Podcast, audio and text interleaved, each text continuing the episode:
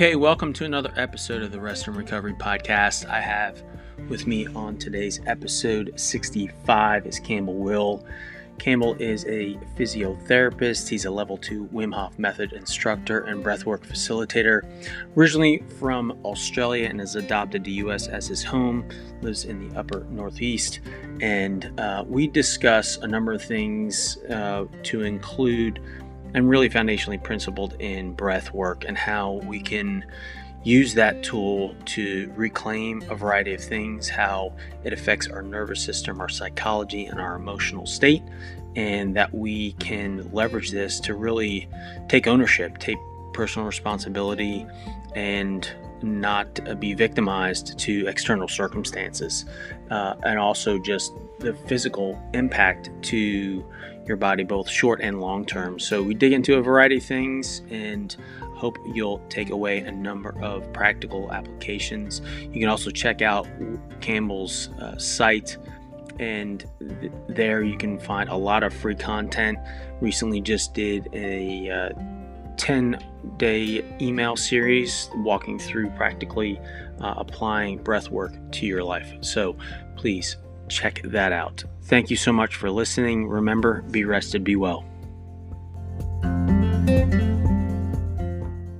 All right. Well, with me today is Campbell Will, owner and operator of Breath Body Therapy. He is a level two Wim Hof breath coach, which we'll get into what that is. HeartMath certified, where he helps clients discover their untapped power through breath, body, and mind. So, Campbell, thank you uh, for joining me. It's a pleasure, Scott. I'm really happy to be here. Excited to, to jump in. Yeah, I, I am too. Uh, it's something that, you know, uh, breath work, it seems so rudimentary at times, um, but you don't realize how nuanced it is and important it is to be cognizant and really mindful uh, of you know what your breath is doing and how that relates to your overall wellness yeah it's something i often i say to people i teach people how to breathe and it often gets met with well we're breathing all the time like what do i need to learn but right. just because we're doing something all the time doesn't mean we're doing it well and yeah. i often say that automatic doesn't mean optimal and just like we can pick up bad habits with anything else, posture, any habits, breathing is no different. Um, and so many people I see, somewhere along the line, something's got a little bit out of balance. And then it sort of self sustains and it creates a bit of a, a feedback loop and, and it goes towards this sort of dysfunctional thing that if you're doing something 25,000 times a day that's not optimal, there's going to be a downstream effect of that. Yeah. And it's not sort of if, it's when that sort of symptom or something arises that's coming from that dysfunction. Yeah, it's that negative compounding interest, so to speak, of like, I say sometimes pennies add up to dollars, and you're not going to notice it initially. And that's, you know, good habits or bad habits. But at some point, it's going to manifest itself. That's what I, I see the same thing in my sort of work as a physical therapist that we often wait until something breaks. And I think that's such a flawed mechanism to think, oh, wait, it breaks before I fix it. We don't do that with anything else. We get our car service, we get our house cleaned. Like we manage and we maintain and we keep sort of things rolling. But we often wait in our own bodies until there is a symptom. And I think there's so much sort of subclinical or that, yeah, before it actually becomes a symptom, there's a lot happening that the body's so resilient that it takes a lot for it to get to that point but I think by waiting, if we wait and wait and wait until something arises, we're sort of really behind the eight ball by then. Yeah, and and it's interesting too. Even my own walk, you know, it's relatively new, last year and a half or so, um, in focusing on that. Not honestly, the last few months I've gotten pretty far away from it, but um, how um, you know important that is to to really focus on those those details. So talking about you know that initial comment when you talk about breath work and people like I breathe every day. So how do you how do you address that? Because uh, candidly, even myself walking into it, I was like, why do I need to do breath work? I'm an active person, etc. So what are some of those things you need to dispel? Yeah, so I usually sort of teach people that it's a tool and and it's something that's instantaneous in its effect. It's free. You don't need any equipment. You don't need to go use a sort of special room or it's really this tool that we have that once you learn the sort of foundations and the principles then you can sort of weld that tool for the situation that you're in And what I love about it is it's so adaptable and it's so individualized that for one person, I might be teaching to use their breath purely based on stress management, and someone else it could be performance, someone else it's recovery, there's sleep. So it doesn't really matter what the problem is, so to speak, because by having that tool there, you can apply it based on your situation, your day-to-day experience, and, and it really is it's with you all the time. So why not learn how to sort of refine and use it so that you do have something that you can control, that you can lean on. And I often say that when we're sort of met with so much chaos and there's so many things that we can't control, why not have something that you can? It's the one thing we've got sort of volitional control over. Yeah. When we might be in the midst of the storm and the chaos, and there is something I can lean on there, there's something, there's this sort of anchor point that's going to keep me centered and keep me grounded and keep me sort of within that storm. You can find a bit of stillness by using breath. Yeah, I like that idea of being anchored or moored to something like that especially when um, more and more, yeah, there's a lot of things that are out of our control, like you said, but take it back into ourselves and w- what can we uh, do to empower ourselves to not be victims of circumstance.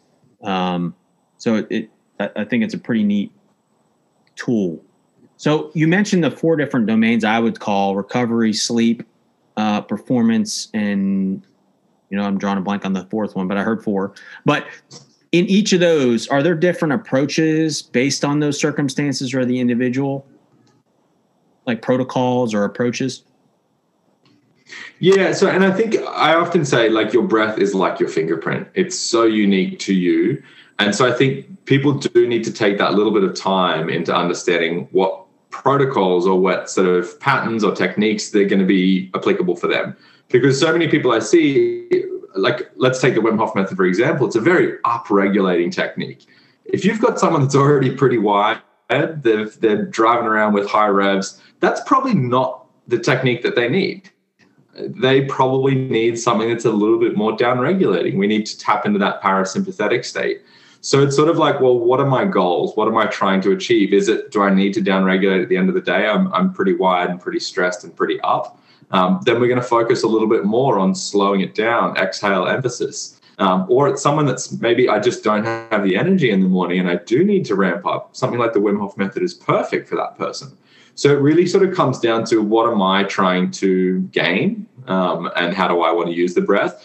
But that's what I love to teach is instead of teaching a protocol, it's to teach the sort of principles. If you understand how your breathing affects your nervous system, then you can use it to downregulate and upregulate because we're going to need those both of those sort of gears. And I think we get a little bit stuck with this practice or this protocol. Yeah. When really we should understand, all right, well, what's it doing to my physiology? What's it doing to my nervous system? How do I actually use that as a tool applicable to me rather than I only have this one? It's sort of like colors in the palette. You load one protocol or one technique, you got one color to use why not learn all of the colors of the palette so you can paint a really beautiful picture yeah and have this sort of flexible tool that all right i am feeling down and lethargic and i need to ramp up but maybe later in the day i need something that's going to help me calm down or after exercise or whatever it might be so i really like to teach the sort of simple principles of sort of nervous system regulation emotional regulation and energy management so, so let's unpack those a little bit. You mentioned the foundational principles. So, what are those? For me, I, my I just love the nervous system, and I think it's something that we should all be educated on because it's really running the show. I, I, I explain that autonomic nervous system is really the operating system of the body, and why not sort of lift up the hood and have a look under the hood to see how it's running. And so, knowing that we've got this sort of spectrum of our autonomic arousal, do I need to be up or do I need to be down? And what's my influence over that? So I really like to start from nervous system. And most people know the sort of fight flight response and the rest and digest, but sort of breaking it down a little bit more because I think that gets lost in context of like, oh, that's an evolutionary thing. If I'm being attacked by a tiger, when right. was the last time you got attacked by a tiger? Never. Right. But if you understand that every email and every deadline and every traffic jam is like little tigers coming at you. Right. Then there's a bit more context that you can apply. Oh, this is my sympathetic state tapping in here. This sort of feeling of agitation and anxiety. This is that. So do I want to self-regulate? Do I want to bring myself back to perhaps to a more parasympathetic state? So understanding those sort of knobs and levers. And then I think emotional regulation, again, it's something that no one's taught. I, I find this really interesting, just the last few years being in this realm.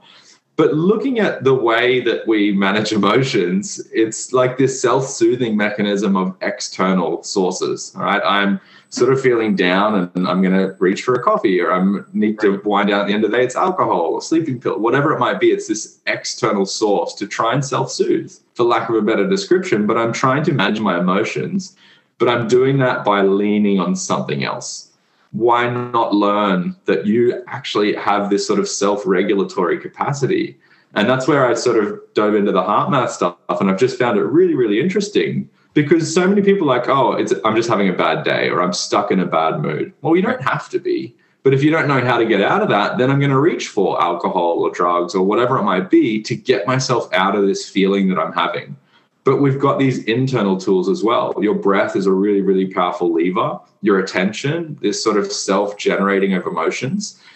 It's something that I think is a, a foreign concept to a lot of people because it's just not touched on anywhere. Yeah. So I think teaching people that they do have a little bit more control over how they're feeling is really empowering for a lot of people.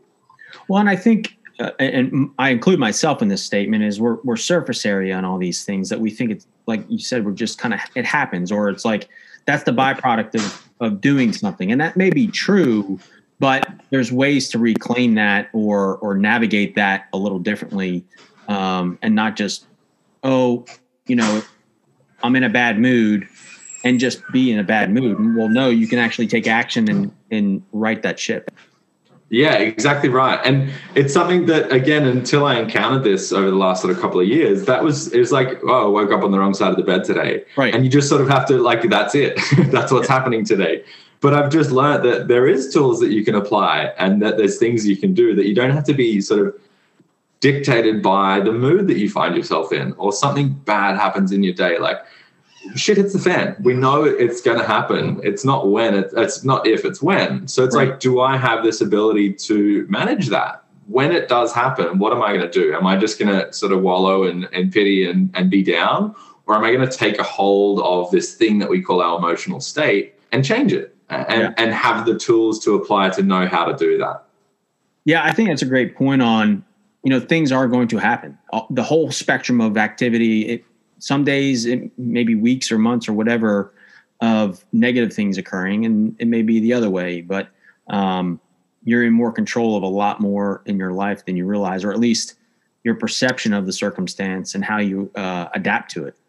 Exactly, and that's one of the one of my big sort of points with the Wim Hof method is teaching people. It's like this is to teach you that when shit hits the fan, because it will, you're gonna you're gonna have the tools. You're gonna you've been there before. Like jumping in an ice bath is a great example of like, oh, this is the stress response. Like that, what you're feeling right now is what's going to happen when something else externally, like that proverbial thing that happens. Like if you've been there, if you've felt the heightened sympathetic arousal, the adrenaline, and you've learnt to self regulate and to stay calm and composed and come back to your breath, then you're really sort of rewriting your own stress response instead of being lost in that we lose the prefrontal cortex and everything goes offline and I just react.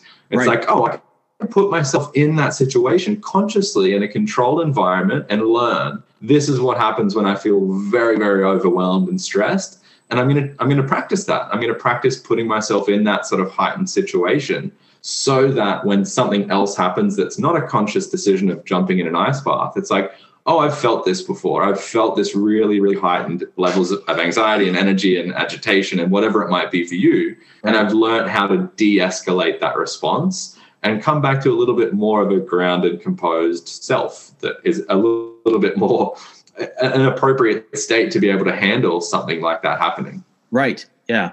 Yeah. It's, it, it's, you know, I think we get away from um, training.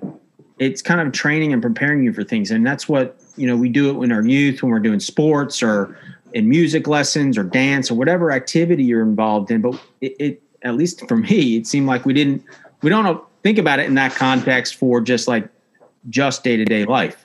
And it seems like the breath work is kind of that foundational tool to help navigate that.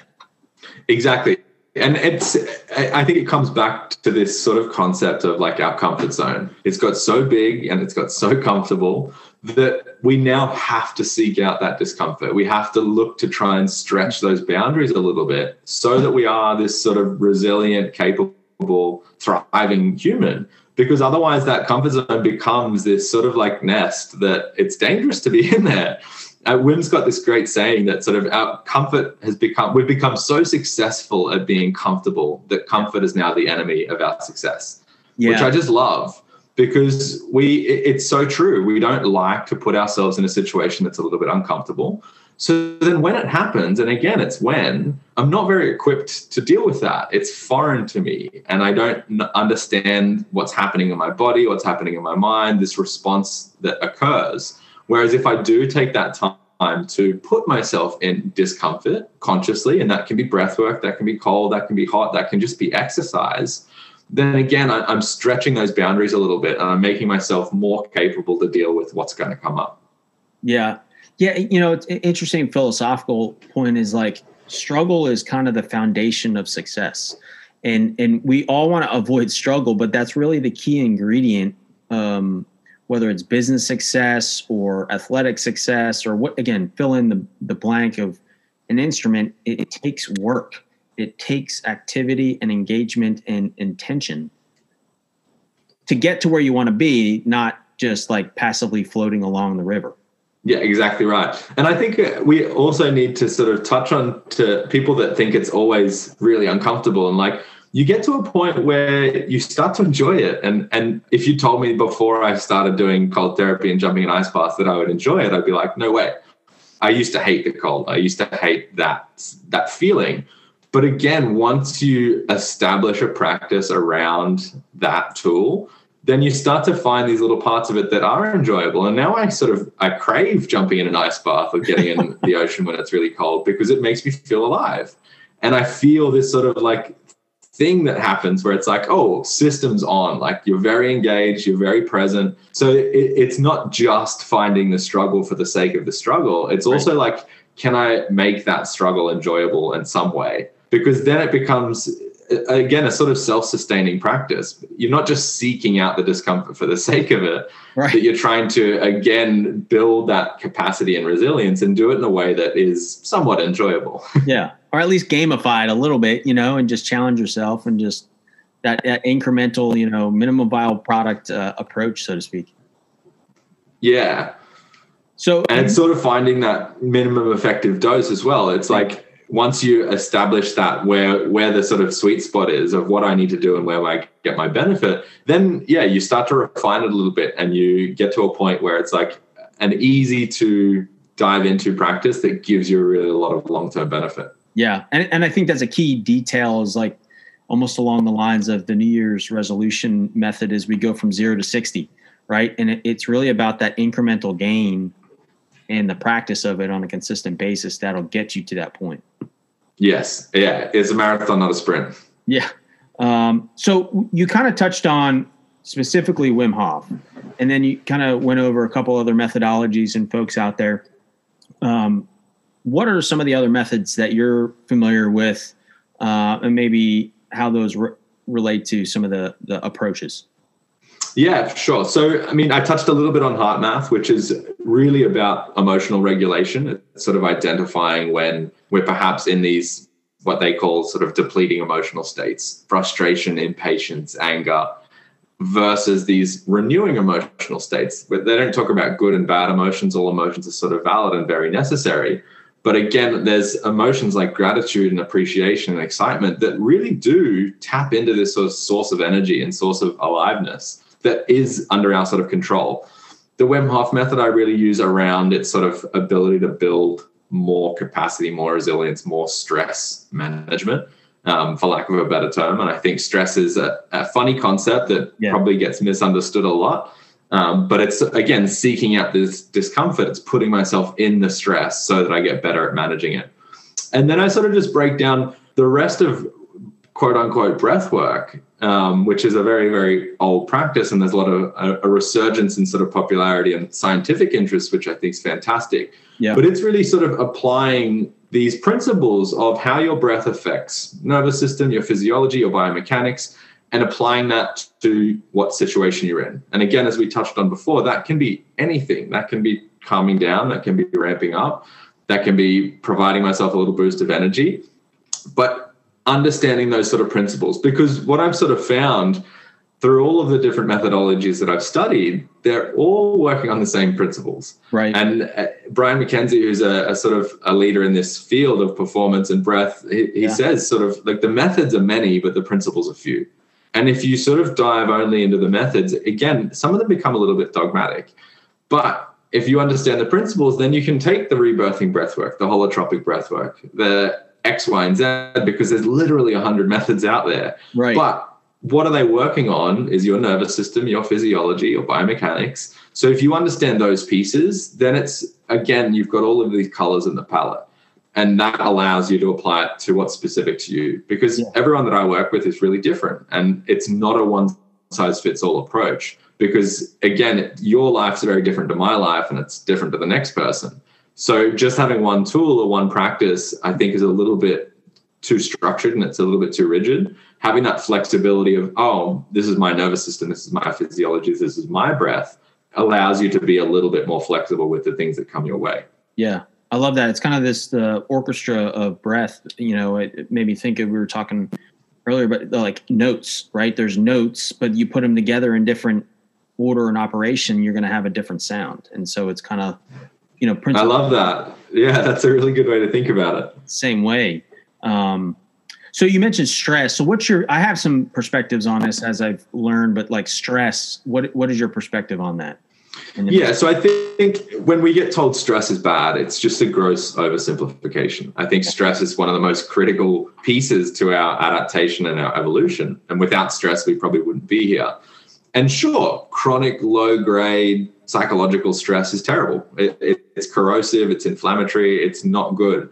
But this sort of blanket statement of stress is bad really makes people think they need to avoid it. And I think stress avoidance is a real problem because again like we said you have to seek out that discomfort you have to put yourself in that environment and that's stressful yeah. and so stress to me i think is just anything that requires a response from the body is stress okay and i and i think that if we really break it down, it, it's such a human thing to do. I think we compartmentalize and we yeah. think, oh, that's my work stress, but I'm now going to go smash it in the gym or go run 10Ks and that's going to help me de stress. Well, that's just another form of stress. Mm-hmm. And then I'm going to jump in the ice bath, which is stressful again. Right. And that's going to be my recovery. So it's sort of, we need to recognize that everything comes under this sort of blanket statement of stress. And stress management is like choosing these little good eustress or this acute sort of stress that helps me adapt versus this sort of chronic low grade non-stop stress yeah. um, that really sort of just burning the candle at both ends is not a good way for your body to to bounce so i think we have to sort of take stress and use it to our advantage rather than try and separate ourselves from it because like we said before there's no way to you have to live in a bubble in a cave somewhere if you don't want to be affected by stress because it's everywhere yeah. sunlight stressful food stressful sleep driving everything so yep. it's sort of like understanding that and being able to choose the types of stress that i'm going to subject myself to consciously so that i get better at dealing with it yeah and it seems too like um, understanding your response to it and whether it's op like you mentioned word optimal optimal or not in that moment. So if you're responding to a high stress scenario and you're resp- responding somewhat calm okay you're in a good state. But if you're like maybe over rotating in a particular moment you might need to be aware of like oh what was that? Yeah and, and i think that's where a lot of these tools come into play ice baths saunas breath work is it gives you an opportunity to check in and like what's my response you hold your breath and you feel this desire to breathe, this urgency. That's stress. Okay. Yeah. And do you react? Do you fight? Do you run away?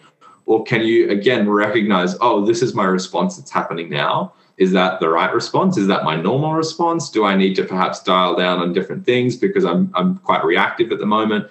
So it gives us this little window of insight into like our own reactivity or responsiveness. Yeah. And and that's where it becomes really interesting this interplay of like our physiology that really and a lot of Brian McKenzie and Rob Wilson's Rob Wilson's work is this idea of CO2 being this stress messenger.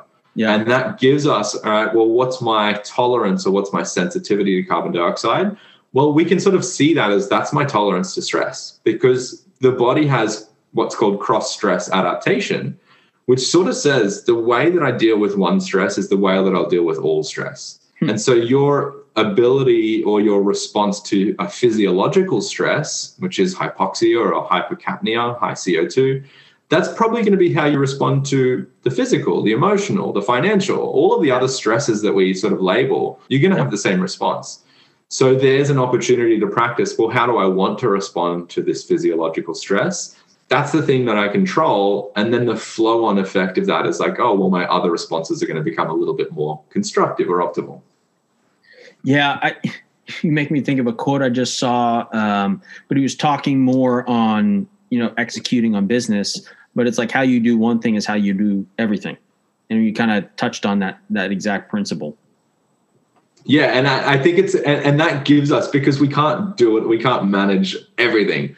Right. But if we can yeah. affect this one thing and then let the flow on effect take like the ripples of that spread out, then that gives us all of this because we I think everyone's probably guilty of taking too much on and trying to do too much or managing all these different things. Oh, yeah. And we can't. There's just too many things. So why not grab a hold of one of them, fix that or get better at that, and then know that that's going to affect all of the other things that you're wanting to manage yeah, I'm definitely guilty, and that's kind of how the birth of the podcast in itself was exactly that. Is like the the overconsumption of things. It's like okay, you can do all the things, but not all at once. Yeah, so I don't. Uh, so I'm guilty of, that myself. Um, just taking on way too much, oversubscribing, and that was kind of the the birth of the podcast, really, of that ultimate burnout. Right? Is is you've convinced yourself? I've convinced myself that I, they all have to be done all at once um, and and at the end of the day, you just it just physically you can't. And um, some interesting nuance for me is like I noticed I was holding my breath, and then also like I always seemed like my shoulders were like up in my ears, like just tense and like really bound up. And yeah, and it's such a I think it, and that again is this sort of window of insight that like you duly recognized, oh, there is a reflection of what's happening now. I've got too many things on my plate, and there is a physiological response. My breath's changing. There's a physical response. There's tension developing. But so many of us ignore that, or we sort of suppress it, or we override it, or we think, oh, I've got too much on my plate to, to deal with that now. And yep. we keep pushing. And I think that's a, a, sort of societal thing that burnout's kind of glorified. Being stressed is glorified. Oh, I'm so stressed. I've got so much on my plate. We sort of say it with a badge of honor, which I think is disastrous. Yeah. And and and it, again, like we touched on at the start, it usually takes breaking point to recognize that. Like people have to hit that burnout point where they can't get out of bed to recognize, oh, I've been pushing way too hard for way too long. Yep. And that's what I think breath can provide people is this sort of gauge. It's the odometer of your nervous system. And if you catch yourself holding your breath and you have these intermittent apneas, and it's actually really interesting you bring that up, that they've sort of termed this email apnea, where people jump on in the mornings and they start checking email hold their breath because it's stressful. Yeah. And that's an ingrained sort of pattern and habit that is not optimal. And that's a reflection that your body's saying, oh, this freaks me out a little bit. And if I, again, people that are completely unaware of their breathing miss that little message from their body.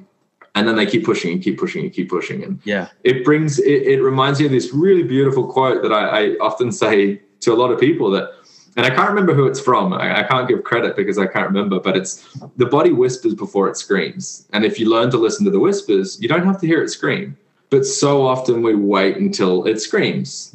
My back blows out, or I have an injury, or I can't get out of bed, or my sleep goes to shit. That's the scream. But how many whispers did we ignore? Oh, I'm holding my breath, or my breathing rate's really high, or I have this inability to deal with this physiological stress. There's the whispers. And if we learn to listen to those, it saves us a lot of pain in the long run.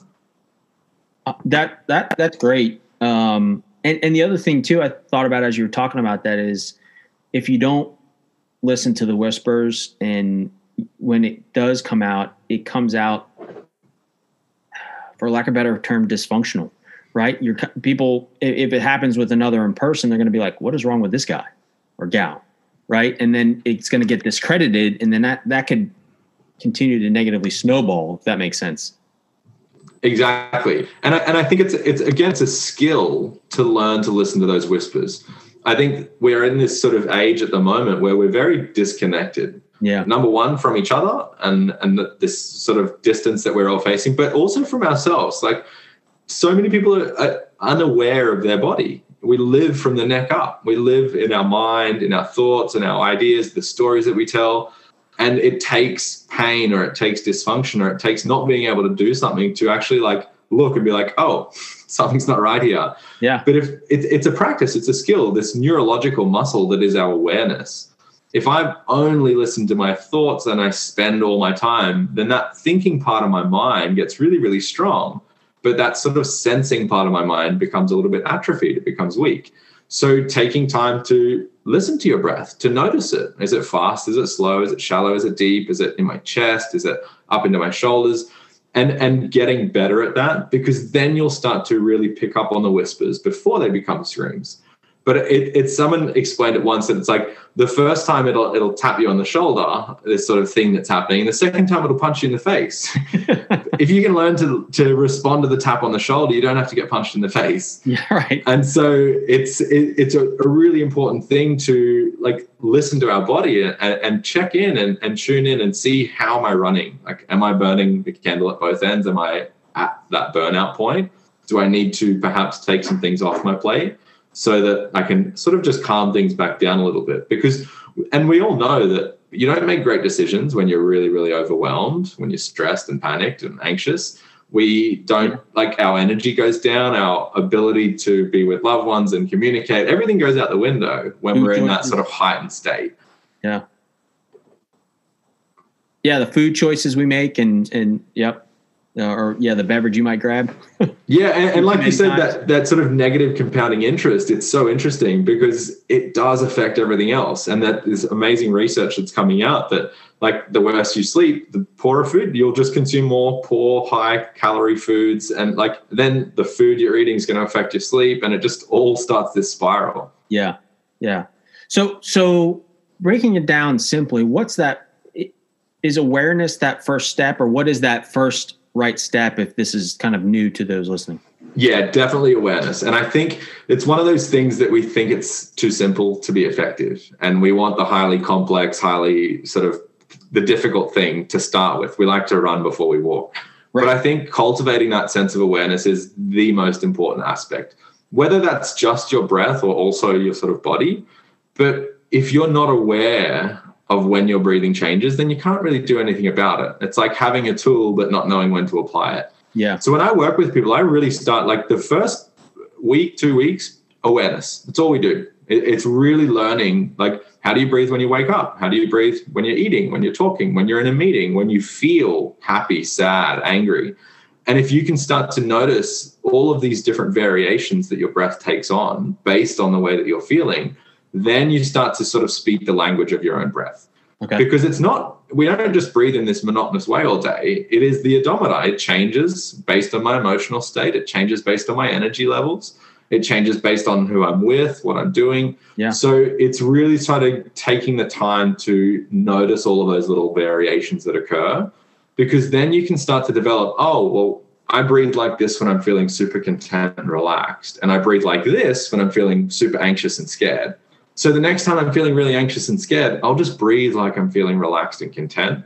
And mm-hmm. that's going to affect my nervous system. I, I like to explain it as we have these signatures, these respiratory signatures. And it's really true. They did this really fascinating research where they took a group of people and I'll probably get it wrong, but I'll try and find the study and send it to you if you want to yeah, put it in the show notes that they essentially got them to feel certain emotions. They showed them images or they got them to draw in a memory. Okay, let's make you feel really, really sad. And they monitored and they took note of their breathing pattern, their respiratory pattern. They did that with a group of people, and then they took the respiratory pattern and applied it to a different group of people. They said, We want you to breathe like this and tell us how you feel. And it was this almost one to one. They're like, Oh, this makes me feel sad. This one makes me feel excited. And it was just taking the respiratory pattern. So what they sort of found that every emotional state we have has a corresponding breathing pattern. Wow. And that's a bidirectional pathway. So if I can start to take hold of the breathing pattern, then I can start to create the emotional state. And that to me is like this wonderful, wonderful insight and really, really empowering because no one likes to feel sad or right. anxious or depressed or angry. So, but again, if I don't know that there is a respiratory pattern involved with that, I'm going to blame it on my environment or the situation that I'm in. Where really there's this missing piece that, let's say, the environment is causing me to feel anxious. Really, what's happening is the environment's causing my breathing to change, and then I'm responding to my own physiology, and that makes me feel anxious. But if we if we miss that piece, then we'll always just blame it on circumstance. Oh, this yeah. makes me feel stressed Right? Well, does it or does it change your breathing and your breathing makes you feel stressed? Because you can't always control your environment, but you can always control your breathing. So it sort of gives people that tool back and puts it, the ball in their playing field. It's like, all right, well, there is something I can do about this now. That is an awesome equipping uh, aspect to that. Is that that pendulum swing or interplay, like you said, between emotion and breath? That one or the other may be the leading indicator but the other can help offset it. So yes, does that make sense? Yeah, and and again, like it, there's certain things that we can't control, and if we are dictated by those things, then it's a, a sort of very react, reactionary, reactive sort of aspect. But if I can recognize there is something I can control, and that influences the sort of outcome, then that's really empowering. It equips you with that tool. That is awesome. Yeah, that's really really practical so um, I feel like I keep talking about this for hours, but I want to be respectful for your time. And uh, how can how can well before we go into the the closing questions, the little hot seat, but how can folks find you? Yeah, so I'm most active on Instagram at Breath Body Therapy. My website's the same. Um, I I, sh- I try and share a lot of just sort of free, simple to apply content because I think the other thing that happens is we we think breathwork's this thing where you've got to go and light the candles and put the music on and it takes 30 minutes, 45 minutes. And yeah. it doesn't have to be that. That's a wonderful piece of breath work, what I call sort of therapeutic breath work. Yeah. But functional breath work's like, well, how are you breathing 20,000 times today? And is that something that we can focus on and change? So yeah. I try and just get people to take that first step to open that door and see where it can sort of take you. Um, I, I, work with people one on one, and I really sort of see most effect around that sort of stress, anxiety, sleep, and energy management. Um, and so that's where I'm really trying to sort of focus my energy at the moment is okay. creating those tools and, and, and working with people to again know how to apply these simple practices throughout the day that are going to help you do all the things you need to do and recognize perhaps when your emotions are off or your energy's off or your sleep's getting bad. It's well, what can I do about that? Yeah. right now and that sort of very short term effect to have those long term gains and benefits. So, I mean, we are the Rest from Recovery podcast. So let's tap on it before we go to the final questions. Though, I want to pull on that is sleep. So, what what's like a down regulating sleep methodology that you would suggest? Yeah, so primary, I mean, number one, nose, right? So our nose is really the parasympathetic trigger. As soon as we open the mouth, it sort of tells my nervous system and my brain something's happening, right? Maybe there's a predator. Maybe I need to run away from something. Our mouth is really designed for that sort of heightened level of boost of energy, boost of intensity. So even on a lower grade, if I'm breathing through my mouth, my nervous system's kind of humming away in the background, saying, what do we need to be prepared for? That's not a really restful state. So I always encourage people, especially like notice throughout the day, if you're breathing throughout the mouth, you really want to be trying to breathe primarily through the nose. Unless it's high intensity, pretty high activity, then nasal breathing should be what we're doing. So even if I am, say, a habitual mouth breather, then trying to close my mouth at night. Okay, I use a little bit of tape over my lips at night. Yep. Okay, and that's been super effective for me. That I just feel like a different person when I wake up in the morning. I feel rested. I, I sleep well but also again using breathing to sort of regulate the nervous system we don't want to be in a sympathetic state at night. We don't want to be in a sympathetic state when we're trying to go to bed. So understanding that our exhale is very linked to the parasympathetic nervous system our diaphragm. So I, I encourage people just five ten minutes of having this sort of buffer zone between my day being done and the stresses of my day being done and transitioning to a state of rest. Okay. and that can be done with your breath okay? So really, really simple. Double the length of the exhale. If I'm going to take a four second inhale, I'm going to take an eight second exhale, and I'm going to do that five minutes. There's that respiratory signature. Your brain knows if I'm really taking time on my exhales, there's no tigers around. there's nothing for me to worry about that I need to run away from. So let's start turning off the lights and, and flicking off the switches because we're going into that state of rest and recovery. Yeah. So just that's the probably the easiest. Breathe through the nose, lengthen the exhale, and take that good five minutes to tell your nervous system it's okay to switch off. There's nothing to worry about now. We can move into that state of repair and recovery. Awesome. Great. That's great. It, it's so amazing how uh, accessible that is. Yeah, and exactly, and you don't need any. It doesn't need to be any more complex than that. There is patterns that you can do, and there is different protocols. But again, sometimes that's a hindrance to people. It's a barrier. So just knowing, oh, if I make sure that my exhale is longer than my inhale, I breathe through my nose, I perhaps try and breathe my diaphragm, then I know what's going to happen to my nervous system. There's no two ways about it. Like yeah. it's that's just what's going to happen. Yep. So not having to remember the patterns and the protocols. It's just, oh, I'm going to lengthen my exhale before I go to bed for a couple yeah. of minutes. Simple four eight and good to go. Yeah. Awesome. All right, Campbell. So, a uh, couple questions for you, or three. Uh, what are you reading right now? Right now, I'm actually reading a book called Essentialism, which is kind of what we were talking about most of the podcast. Um, Greg McKeown writes it. It's about sort of taking away the lots to focus on the few yeah. and identifying what's the what can you put your weight behind that's going to give you the most effect rather than spreading yourself really thin and like you touched on i'm definitely guilty of it as well of trying to do everything at once and recognizing that's not probably the most productive way to do it so I'm, I'm trying to refine that a little bit and direct my focus into sort of one thing at a time a bit more yeah, awesome. Yeah, really good book. I know he. I think he's about to release a new one called Effortless. Yes. Um, so I'm interested to get that one. Uh, what are you listening to right now, be it music or podcast? I love my podcasts. Um, I'm really enjoying Andrew Huberman's new podcast. I think it's just called Andrew Huberman, um, but he's a, a wonderful educational neuroscientist that, again, he's very much tools based. It's like, what can you do to, to regulate these sort of things for your nervous system? Yeah. Um, it's got a it's there's a heavy dose of science in there, um, but don't let that scare people away. There's there's really a lot of take home practices um, that are, are, really sort of beneficial and day to day sort of stuff. Yeah, yeah, I I'm with you. I I feel like one with the heavy science, but he does a phenomenal job of really distilling it down to catch the content. Yeah, he's a really great educator because I mean, I, I love neuroscience and I, I, spend a lot of my time researching that. And a lot of these principles are pretty complex, yeah. but he does a great way of sort of making it just understandable and applicable. Yeah. And the thing I like about it too is he does a lot of pictures and it, I'm a visual learner. So that just helps me catch it a lot, lot better. And I just, it's an area I haven't spent enough time with, but yeah, great. Um, what is your go to rest and recovery method?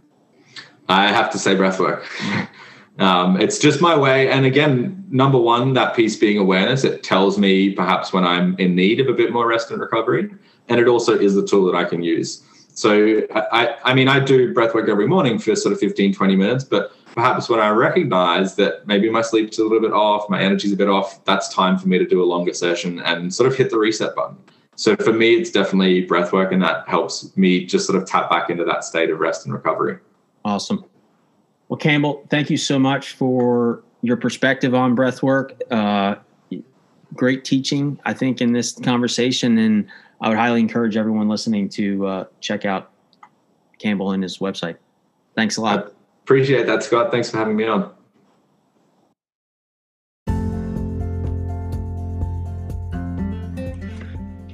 Thank you so much for listening in on my conversation with Campbell. Please check out his website at breath breathe bodytherapy.com. Again, that's breathebodytherapy.com. Please share this episode far and wide. Also, don't forget to rate and review. Those help get the word out further, farther, faster uh, across all the platforms out there for people to catch and find us here at the Rest and Recovery Podcast. So, thanks again for listening. Be rested, be well.